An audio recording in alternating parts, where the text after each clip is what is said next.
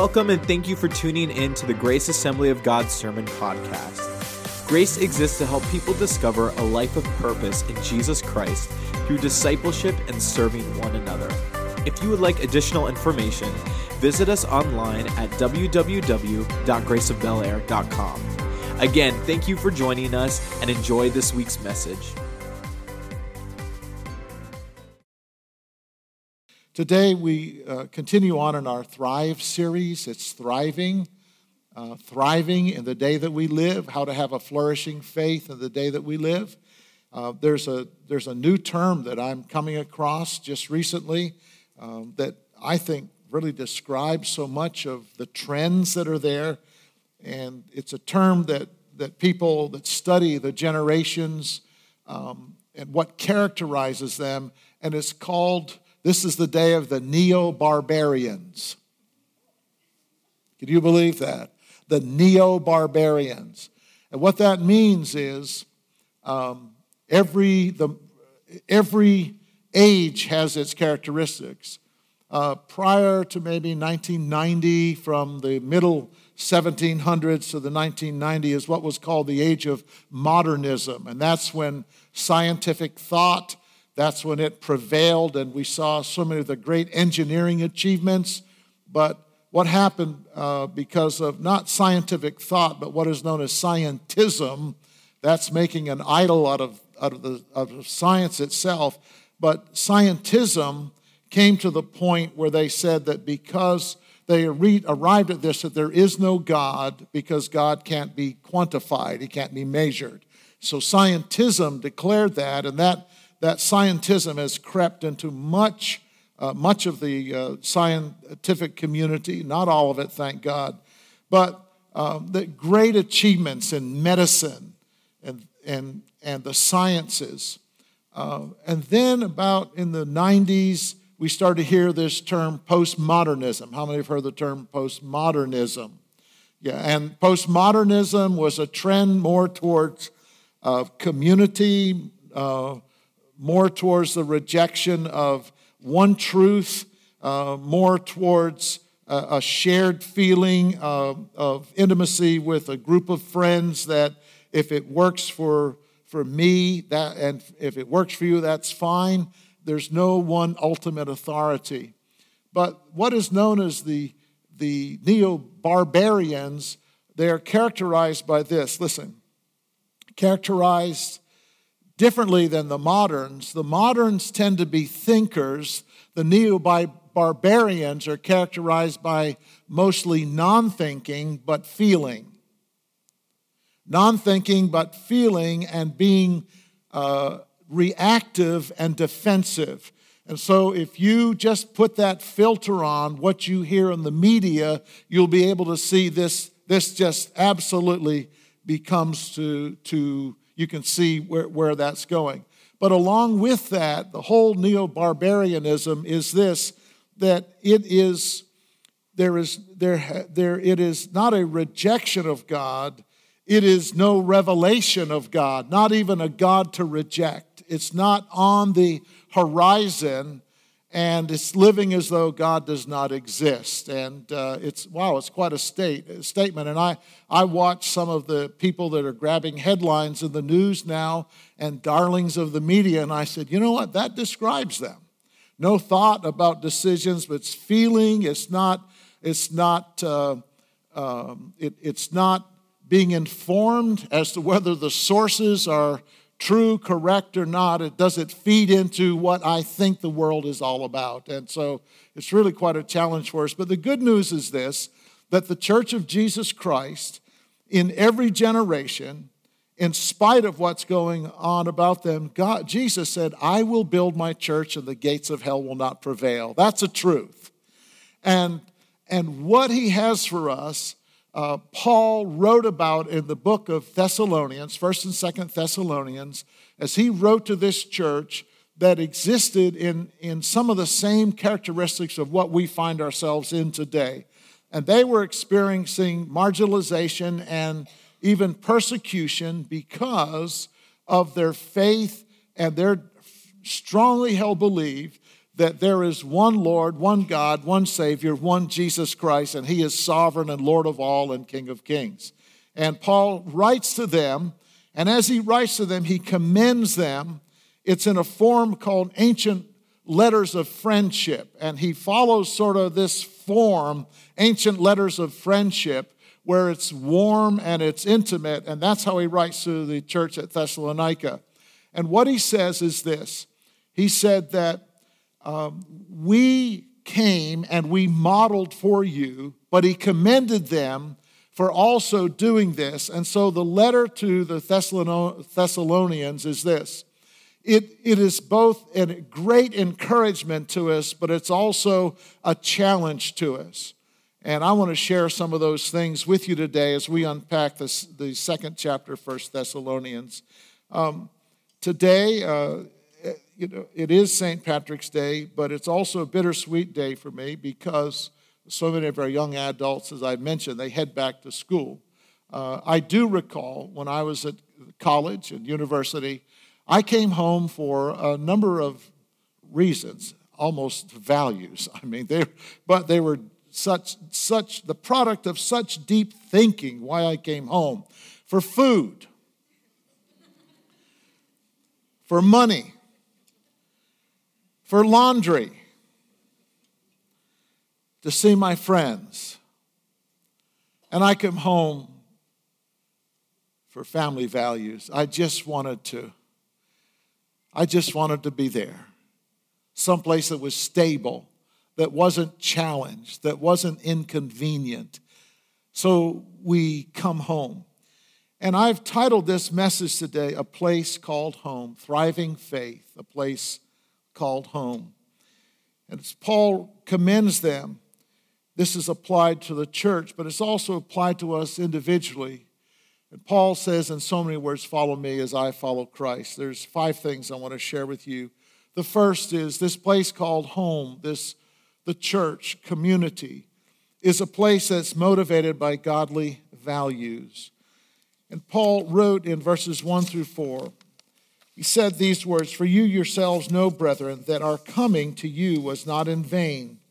But after we had already suffered and been mistreated in Philippi, as you know, we have the boldness in our God to speak to you the gospel amid much opposition. For our exhortation does not come from error or impurity or by way of deceit, but just as we have been approved by God to be entrusted with the gospel, so we speak, not as pleasing men, but God who examines our hearts. Uh, we're going to show a slide right now of, of uh, how many know what that is? This is an arrow. How many know what this is? What, what are these things called? Fletching. Yeah. Does anyone know what they do other than decorate?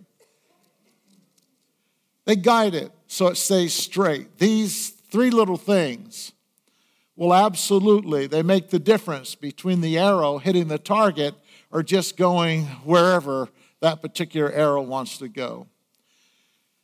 For the church of Jesus Christ, for a place called home, for our lives. There are godly values that guide us and godly values that God will bless. I just spoke with a friend of mine yesterday that is, that is taking a, a church, and he was telling me one of the, one of the great historic churches in the U.S. and actually uh, around the world. The U.S. has a, a, different variation of it. But as little as just um, eight or 10 years ago, they had over 3 million adherents that were members of the church. And they made a decision to depart from God's word and biblical values. And they, they felt that they could grow the church if they would become politically correct. So they began doing things or ordaining men and women to the ministry that did not qualify from God's words because leadership is so important. As leadership is, so the church goes. And they they began to there's a the results of this is that they are hemorrhaging today and they have just a little over a million people left. They've, they've lost almost two thirds nationwide, three million to one million people. They've departed from the ways and the values of the Lord. And when we do that, we depart from the life giving spirit and the presence of God. And so, Paul, as he began to talk about the values, and in your notes this morning, the first thing is this that that church is dedicated, they relentlessly teach the Word of God. They relentlessly teach the Word of God. Um, a week ago, as uh, I had mentioned that uh, some of our young adults were leading that class, and uh, Becca Clooney led that class. It was just absolutely uh, just wonderful. And, and this past week, uh, my wife and I were down there again. The room was packed out. We had to bring in another table, and, and it was really neat. And Pastor Daniel, um, typically what's happening, he leads in worship, and then uh, he was teaching from the book of James. And I just, I sat there and I thought, boy, this is so right. This is so right. And all of our rooms are taken up, but it's because we believe in relentlessly teaching the Word of God. The Word of God brings life to us. He also commended them for and said, We modeled for your steadfastness in the face of opposition. And then he said, We came with purity of heart, no error, no trickery, no flattery. And he said, We are dedicated to pleasing God. In other words, what would Jesus do in every situation? I want to show you an acrostic uh, of grace, G R A C E, what it means. And, and this is, it has been this for, well, 26, 27 years now. And let's, let's bring this up. The first is G, it means going with the good news of the gospel. Going with the good news of the gospel. That's what we're about. That's why we do what we do. Uh, and then R is reproducing disciples and multiplying the presence of God. I'm convinced that the only measure of a church is the number of disciples it produces. We want to have as many people as possible in the church and on Sunday mornings, but ultimately, what's important is how many disciples that are made by the ministries of a church and multiplying the presence of God wherever we go, whether it's here, whether it's in the outreach in Aberdeen Park, whether it's in whether it's in feeding the homeless, we purpose to multiply and carry the presence of God with us. A is ambassadors for Christ. We are active in our community. And I like to say if the church doesn't speak for God, who will? Who will? And so God's called us to be active in the community, His ambassadors, God making His appeal through us. C is that Christ is our cornerstone. We exalt Him in worship. And how many can't wait for the 29th as we just come together? How about that? I'm going to be here. It's going to be a wonderful night, and we're just going to worship and exalt Jesus Christ. And E is to, we exist to equip families for life and people for ministry. Those are the values that guide what we do at Grace, that keep us towards what God has called us to do. The vision that He has requires godly values. The second thing that Paul writes about is it's a church that cares enough to change. A church or an individual that cares enough to change. And he he wrote this in verses 5 through 8. He said,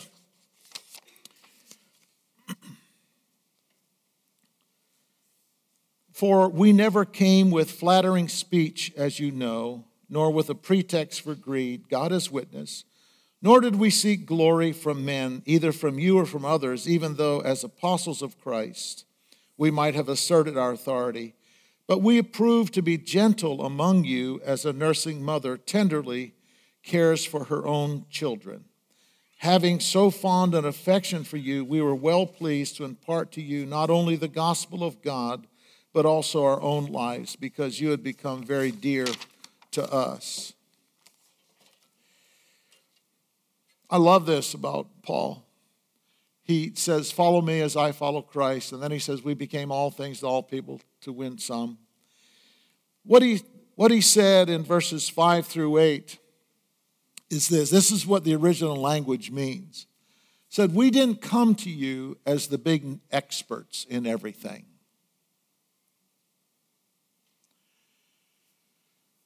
And the truth of it is, even though we have the living, powerful, eternal Word of God,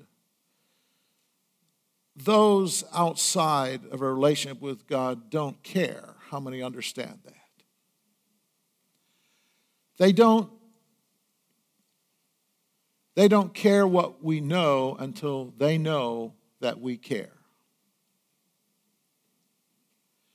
Paul said, I didn't come as a big expert.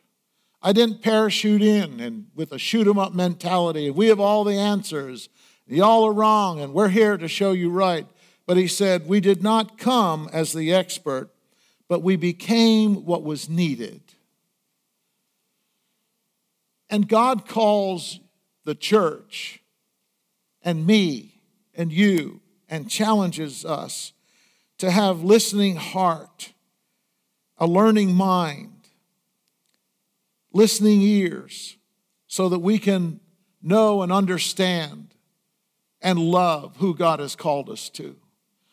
The world, the world, the spirit of this age is the enemy of God and His church, but how many know that people are not? How many know there's a difference? Jesus died for men, women, boys, and girls. A church that cares enough to change also experiencing what is known as the ongoing conversion of the church so they can win more. You say, Pastor, what do you mean? I, we're, we're saved. What are you talking about? Conversion is not just salvation, it's the ongoing conversion of the church. It means that we're constantly looking and asking the Lord, and we're learning, and we're listening, we're caring. How can we be more effective in the gospel? It's one of the reasons we're building right now. It's one of the reasons we're doing that, so we can win more for the Lord. Now, St. Patrick, I want to, I've been looking forward to sharing a little bit about the history of St. Patrick. I love history. How about anyone else like history? Yeah, yeah. So here's the deal St. Patrick's Day is not if St. Patrick had his way, it would never meant to be a drunken blowout. I can tell you that, okay? Uh, and a lot of you have worn green. Raise your hand if you wore green today. All right, someone asked me where my green is. It's in my wallet. That's where it is. And a, and a lot of it in the offering plate. So, okay, there you go. Um, but St. Patrick was the backstory of, of him is that he was raised in, a, in the home of very devout uh, people in, in the faith in, uh, I think it was the 700s in Great Britain. His father is actually a deacon in the local church. And at age 16, he was kidnapped by uh, pirates or barbarians from Ireland. And at 16, you can imagine some of the kids here that are 16, 15 you know, it's just unthinkable. They took him away and it basically enforced servitude, slavery. Uh, he was all alone. He had no family, no community, no faith, no church, uh, ill fed, ill clothed, in poor health, and no one cared. Just a cruel, harsh life. And he endured that for six years, and at the age of 22, he was able to escape and go back home to Great Britain, back home. Can you imagine what he felt like to go back home again? But during the time that he was in Ireland, he drew very, very close to the Lord, and the Lord would speak to him. His heart became very tender towards God. After he came home from Great Britain, he had a, a vision and sort of like a Macedonian Paul, the Apostle Paul had that said, Come over and help us. And he felt God calling him to return to Ireland to his captors and to try to win them and evangelize them for the glory of God and for Jesus Christ. So at age 22, he went back to Ireland and he was commissioned by the church. And he went back to Ireland and and he would eventually turn Ireland into a Christian nation or country. And they were Celts at that time, and uh, they practiced a Celtic way of religion that worshiped idols, that believed in the sun god, a moon god. Uh, they just worshiped um, so many things. Uh, some of it was witchcraft, there were satanic things, and they, they had this blend that they blended it all together. But the bottom line is they had no revelation of the God of heaven or the God of the Bible. St. Patrick came back, and it was interesting, he kept a diary. And so you don't find in his diary where he chased all the snakes out of Ireland. That's a legend, okay? How many have heard that? He snake, chased all the snakes. No, that's not true. But he recorded the miracles that God attended him with signs and wonders. And on 33 different occasions, he prayed for people who were raised from the dead. How many know that's powerful? But what he did, what he was known for, is that he, as he reached out, he lived among them and he had the heart to understand and to care and a mind to learn and ears to listen and people started coming to the Lord Jesus Christ, and he baptized by the, by the tens and tens and tens of thousands, and they're converted to the Lord. But the churches that he was building, they were not these huge cathedrals because he decided that what God wanted him to do was to minister to people and they could belong before they had to become a member of the church. How many understand that? Now, that doesn't mean they, that they brought their ways and anything went. No, that wasn't it. But he understood how powerful community and love and nurturing and care were. And what came out of that, what came out of that is that those who didn't know the Lord Jesus Christ, they could feel welcome and they could have a safe place and because they saw that model, they came to the Lord. And so there was a quote that was mentioned. It said this When the people know that the Christians understand them, they infer that maybe the high God, the high God of heaven, also understands them too. Isn't that powerful? That's why Paul said, You are our living epistles, known and read of all men. People don't know how much we care until they they don't, they don't care how much we know until they know how much we care. They don't know, they don't care that we can quote the Bible. How many understand that? Is it, quoting the Bible important? I think it is. Is reading God's Word important? I believe it is. Is relentlessly teaching the Word of God important? You bet your bottom dollar. You bet all the green that you have in your wallet. It's important. But what is equally as important is that we are committed to the ongoing conversion of the church and our own lives so that our lives are compelled and constrained by the love of Jesus Christ so that people will come to a God who loves them and understands right where they live. Church, let's not be, let's not ever be put off because someone is bound, someone is in shame or guilt, because all of us were there at one time, and I would say that most of us are there in some way, shape, or form right now because we're not the church that has it all together. Can someone say amen? Yeah, but we love God. And then he said, about this church that cares enough to change and about we didn't come as the expert, but we became. He said, We became like a nursing mother, send your notes, among you, nurturing, loving, caring, no flattery, no greed, no self seeking. Our youngest daughter, Cami, is coming home Wednesday night, nine o'clock with our youngest granddaughter, Julia, just two months old. And I can't wait to get my hands on her. We've seen her through FaceTime, you know, but not real life baby gurgling. Sometimes spitting up, and I say, Here, Chris, take her quick. You know, it's like, but I can't wait.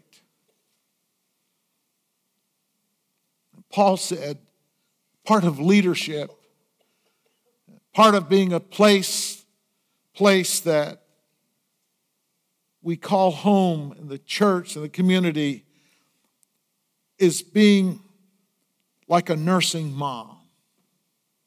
I said to my wife Chris yesterday, I saw it. I called Cami three times today, and she and she's not picking up the phone.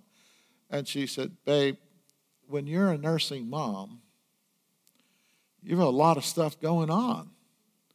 What she was saying, the baby's taking her attention right now.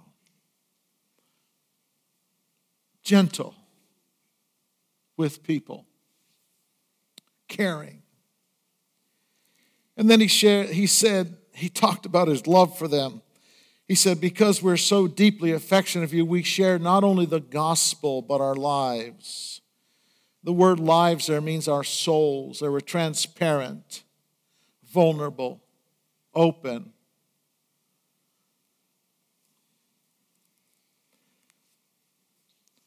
The third thing that Paul talked about was leadership that exists for the church.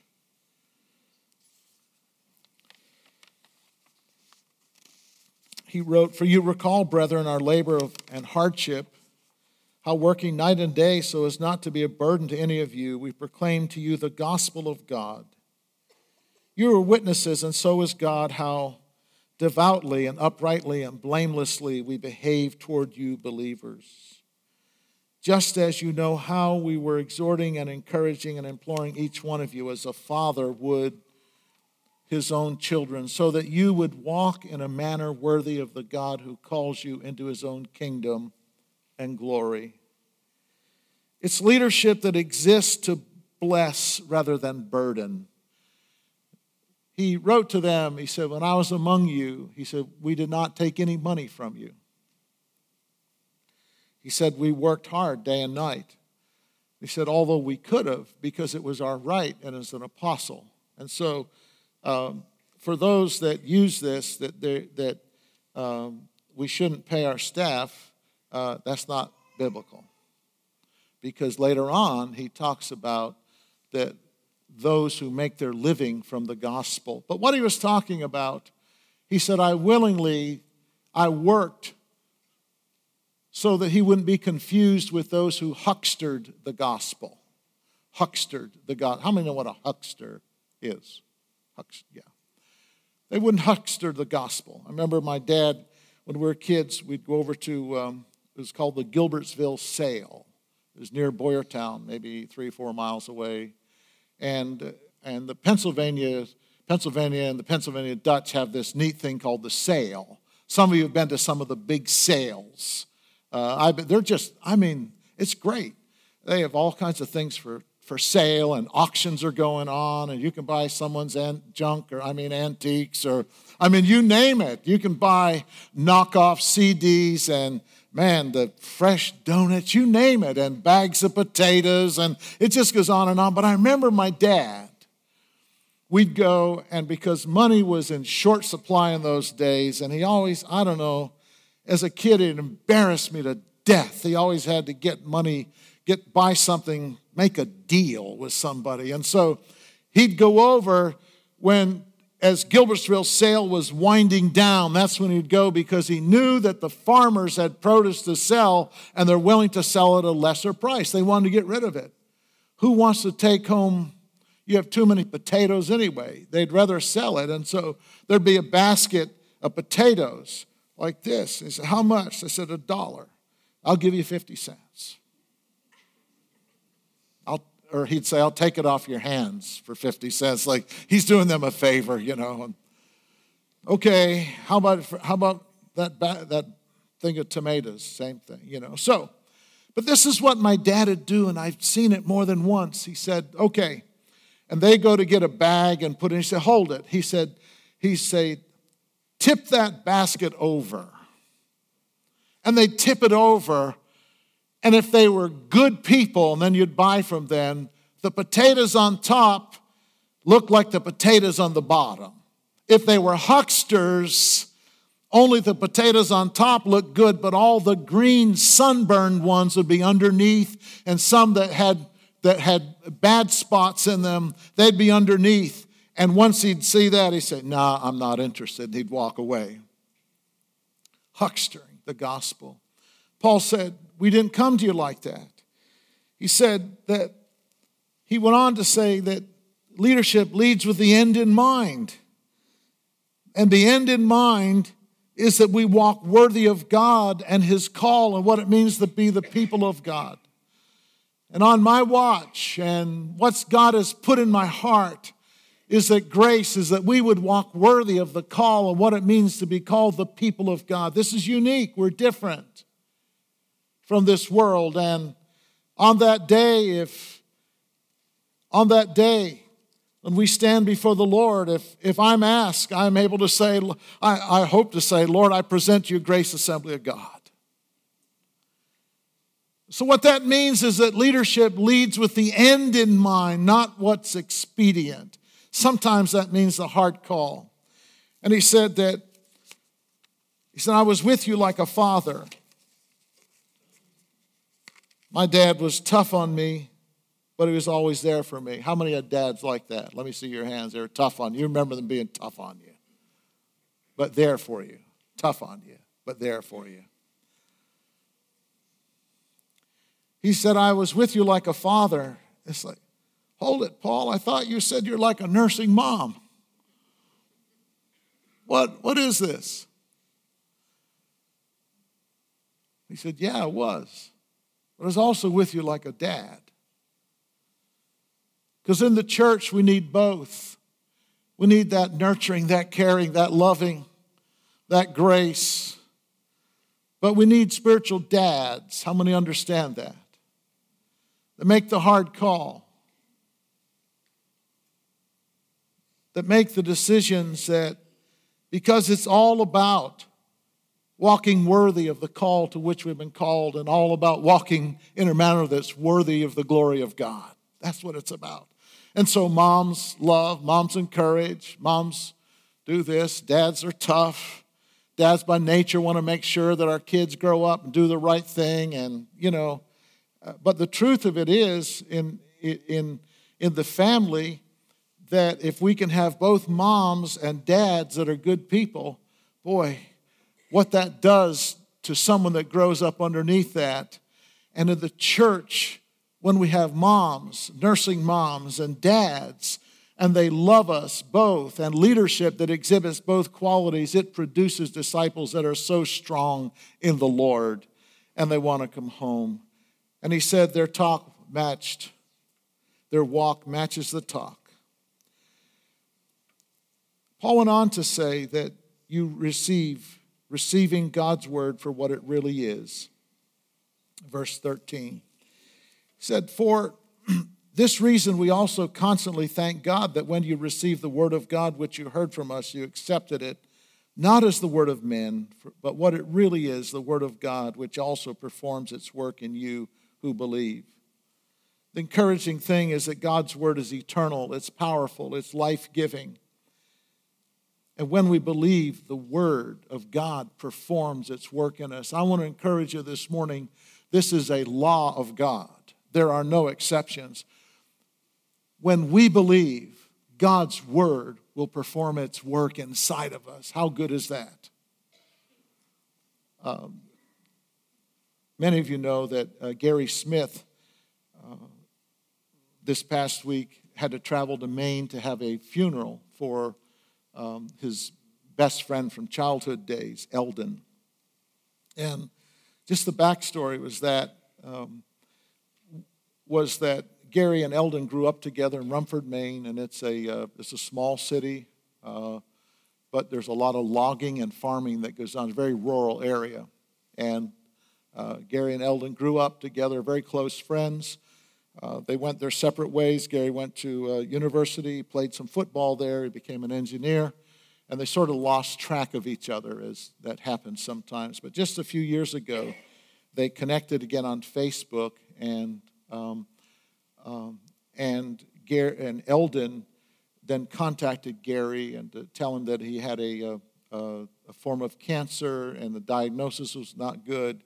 And uh, to make a long story shorter, um, this past January, they were able to connect in person, and Gary led Eldon to the Lord Jesus Christ. Isn't that good? In his home, he and Nora were there. Eldon realized it was his last journey. Uh, he was going to Maine, and that's where he's going to be. He was going to die in his hometown. He was a member of a, uh, his family was very large and very well known in the logging community. So when Eldon died, uh, the family asked Gary to come up and do the funeral. So Gary said, Pray for me. So Tuesday night uh, at our board meeting, we prayed for, we prayed for Gary. And, and I got the text from Gary because I wanted to see, you know, I wanted to hear how it went. And he said this He said, The trip to Maine went very well. The gospel did have free course. Remember, it's the gospel, it's the power of God for salvation, and that's not changed. Eldon had testified to so many before he passed, saying that he had gotten saved. And his family was very grateful. The funeral home was standing room only. I did the eulogy and message and presented the message of salvation. The whole crowd bowed their heads when I invited them to pray the prayer Eldon prayed that day and to make it their own personal prayer. I led the prayer, and the whole crowd enthusiastically said, Amen, when it was done. And then many told him afterwards they had prayed that prayer make it, to make it personal and that their lives had been touched by it. Did someone say, Praise God? The hearts were open. Many of my elementary and high school friends were there. It was a powerful couple of days for me. To God be all the glory.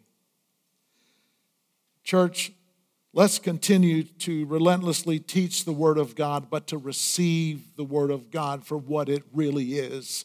It's just not a sermon, it's just not a Sunday school lesson, it's just not a Bible study, but it works powerfully inside of us.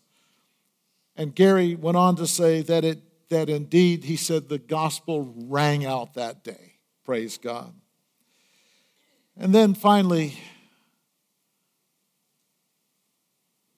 a church and a people where people call it home. People call it home. But we, brethren, having been taken away from you for a short while, in person, not in spirit, we're all the more eager with great desire to see your face. For we wanted, we wanted to come to you, I, Paul, more than once, and yet Satan hindered us. For who is our hope or joy or crown of exaltation? Is it not even you in the presence of our Lord Jesus at his coming? For you are our glory and joy.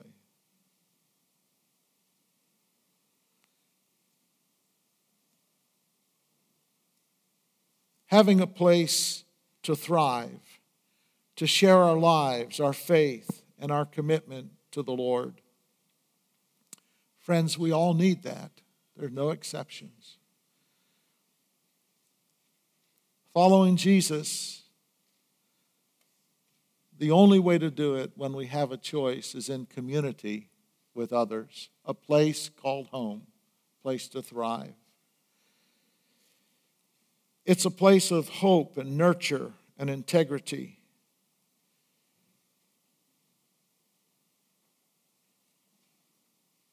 When God put in our heart to plant grace, and one of the guiding values of my life that sometimes make me act like a protective dad. Like a dad who has a daughter, and there's guys that want to date her. You come and meet me first. You come through me. So it's just the way it is, family values. But in the household of faith, what God put in my heart was that grace would be this place where no child and teenager and young adult would ever leave the faith because we had become a stone of stumbling, but rather we had been a rock of safety. A shelter in the time of storm. No one could point their finger and say, because of those hypocrites or because their walk did not match their talk, that no one would be able, be able to say that. That's a guiding value. That's a hill I'll die on. That's a hill I believe grace will die on. To be a rock rather than a stone of stumbling. I can't tell you what it means when young adults that, um, when they're home and they're in church and they're hanging out in the halls, and sometimes it gets really raucous. They, they don't mostly laugh and jump around in my office. That's Pastor Bobby and Pastor Daniel. I mean, it's like, I want to say, it's a church. Okay, it's a church, you know, but it's home. It's home. But I get calls and I get texts that say, Hey, Pastor Paul, do you have a few minutes? Can you talk with me? What do you think about this? I'm facing this in ministry. What do you think? I can't tell you what that means because they're coming home. Spiritual food, yeah. Friends, yeah. Laundry, I don't know. They're, you know, someone else is doing that. But there's values here that they've said, yes, we've claimed these for our own and we're building our life upon these things. I like to call it it's a place where we'll leave the lights on for you. You remember the old Motel 6 jingle? We'll leave the lights on for you. I remember driving home through the night to get home, pulling down, pulling in the lane, and the porch lights were on. And I believe with all my heart that the church will grow and continue to grow, and indeed is growing around the world, that relentlessly teaches the Word of God, that does not come across as the big expert railing against religions it doesn't like, but as a place of hope and safety and nursing mothers and strict dads and relentlessly pursuing the Word of God, I believe that's a place that people will see and, and they'll say, We want to be part of that. And those that have left and even left the faith, they'll want to come back to that because this is a place where you can thrive. Praise God. Amen. It's a challenge to us, but I want to encourage us. You've done so many things right. And in the future, to keep on doing what we've been doing, but also to be open to the ongoing conversion of whatever it takes, whatever it means, that all people, all people can hear the gospel and have an opportunity to be a disciple of Jesus Christ. Praise his name. Amen.